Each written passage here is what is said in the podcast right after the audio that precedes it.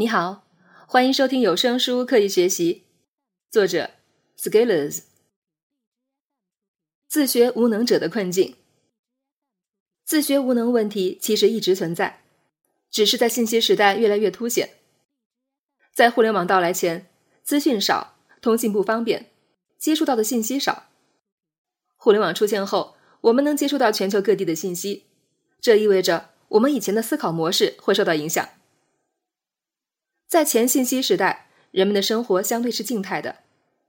毕业以后，安安静静的到就业单位，开始工作，成家立业，再混吃等死，等待退休，然后发现退休延迟。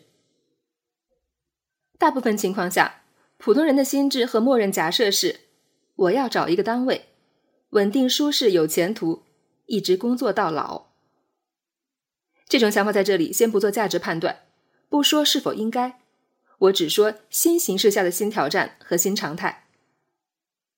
当信息更加开放、流通速度更快的时候，变化出现了。信息对人的价值在于，信息能激发行动，而行动能带来改变。改变就意味着未来的你和现在不一样。现在你可能坐在一个单位里，每天朝九晚五，感到人生无意义。如果你坚持做一些事情，三年后你可能就发现自己的生活引入了新的元素。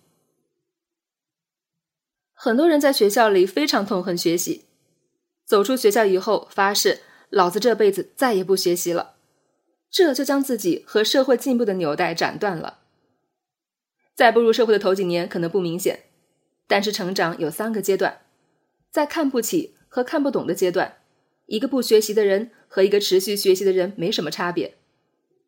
你在忙着玩儿，他在忙着学，学的那个人也没什么牛叉成绩。但是当积累到第三个阶段，即看不到的时候，不学习的人就已经被甩出几条街了。持续行动的人会开始呈现出一些特质，然而混吃等死的人已经看不到了。在毕业十年、二十年聚会时的表现越发明显，这也是为什么有的人越活越宽敞，有的人却越活越狭窄。究其原因，是学习发挥了重要作用。学习的重要性已经不言而喻，自学是学习不可或缺的组成部分，是成长的必经之路。说到学习，我们必然会想到要找个老师。以前有位行业著名的前辈对我说。要学习一个东西，就找这个领域的顶级专家，组个沙龙交流，学习速度比较快。但是普通学习者的朋友圈里没有那么多专家。虽然现在的知识付费时代门槛已经极大降低，我们可以付费买到专家的时间。那怎么办？自学呗。对于领域入门而言，除非是机密，否则在互联网上还是能找到一些资源的。于是，通过搜索可以按图索骥，这也是自学的核心意义。用自己的时间弥补和其他人已有的差距，把自己补到入门级别，这样至少有交流的基础。即使看似如此简单的事情，也会让大多数人停步不前。为什么？无法扛住舒适区以外的学习，在学习上坡过程中无法保持足够功率，持续前行。隔三差五滑落到起点。有意思的是，这形成了循环，入了三年的门还是没有进去，于是一遍遍的问：怎样开始？这就是自学无能的表现了，把创新的精神全部放在一个自认为不一样，但是却并不值得其他人回答的问题上，这明显违背了学习的基本规律。在学习的道路上，需要摒弃的一个潜在心态就是：我很特殊，我值得不一样的待遇，我需要一套量身定做的方法。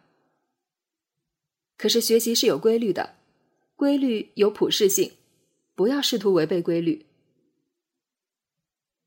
对于领域的新进入者，除去寻找必要的指引外，还需要有强大的自学能力，这很重要。用好时间。弥补和先行者的差距，在这条道路上，每一个学习者都是孤独的，要承担起自己的选择。即使一人独自前行，也无所畏惧。如果正好有共同前行的伙伴可以交流，哪怕不在一个城市，也是极大的心灵盛宴了。自学很重要的是搜索找寻能力，按图索骥，顺藤摸瓜。哪怕你再懒，想有人整理好所有材料，如果找不到那个人或者材料，也没有用。这就像美食，要自己张嘴吃，有的甚至要动手。但你因为嫌弃咀嚼的过程，改成直接输入营养液，那就将自己主动降级成植物人了。自学无能者会有什么困境？不太会用搜索，没有意识去主动搜索，不会用信息线索拼接，拼出一个更大的图景。因为不会搜索，所以什么都是新的，什么都不了解，无主动意识，于是等着人来教。但是做得好的人往往顾不上教，同阶段的人又找不到，于是上知乎提问，好像又没人理。同时还缺乏付费的意识，不去花钱买其他人的时间，这样又没有新进步，每天都在纠结中循环。不要问我为什么这么清楚，我以前就是这种情况。现在也会有很多人问我如何开始学习英语。但是我遇到的问题是，你是一个从来没有在我的注意力里出现的陌生 ID，一个二十字以内的问题就向我寻求建议，而我还不太了解你的情况，随意给出一个建议会不会容易误人子弟？另外退一步再说，关于英语学习，我的文章已经有很多了，在你没有开始行动的时候，绝大多数问题都能找到答案的，所以又回到原点了。当然，除非你能提出有足够深度的问题，否则重复性的问答只能算是磨练耐心了。缺乏耐心其实也是自学无能者面临的一个问题。我现在的文章很多都很长，一方面是磨练自己的耐心，另外一方面也是在筛选掉没有耐心的读者。所以最后能相聚在一起的。都是一群极其优秀而且非常有成长潜力的人。这群人在一起战斗，可以走出任何困境。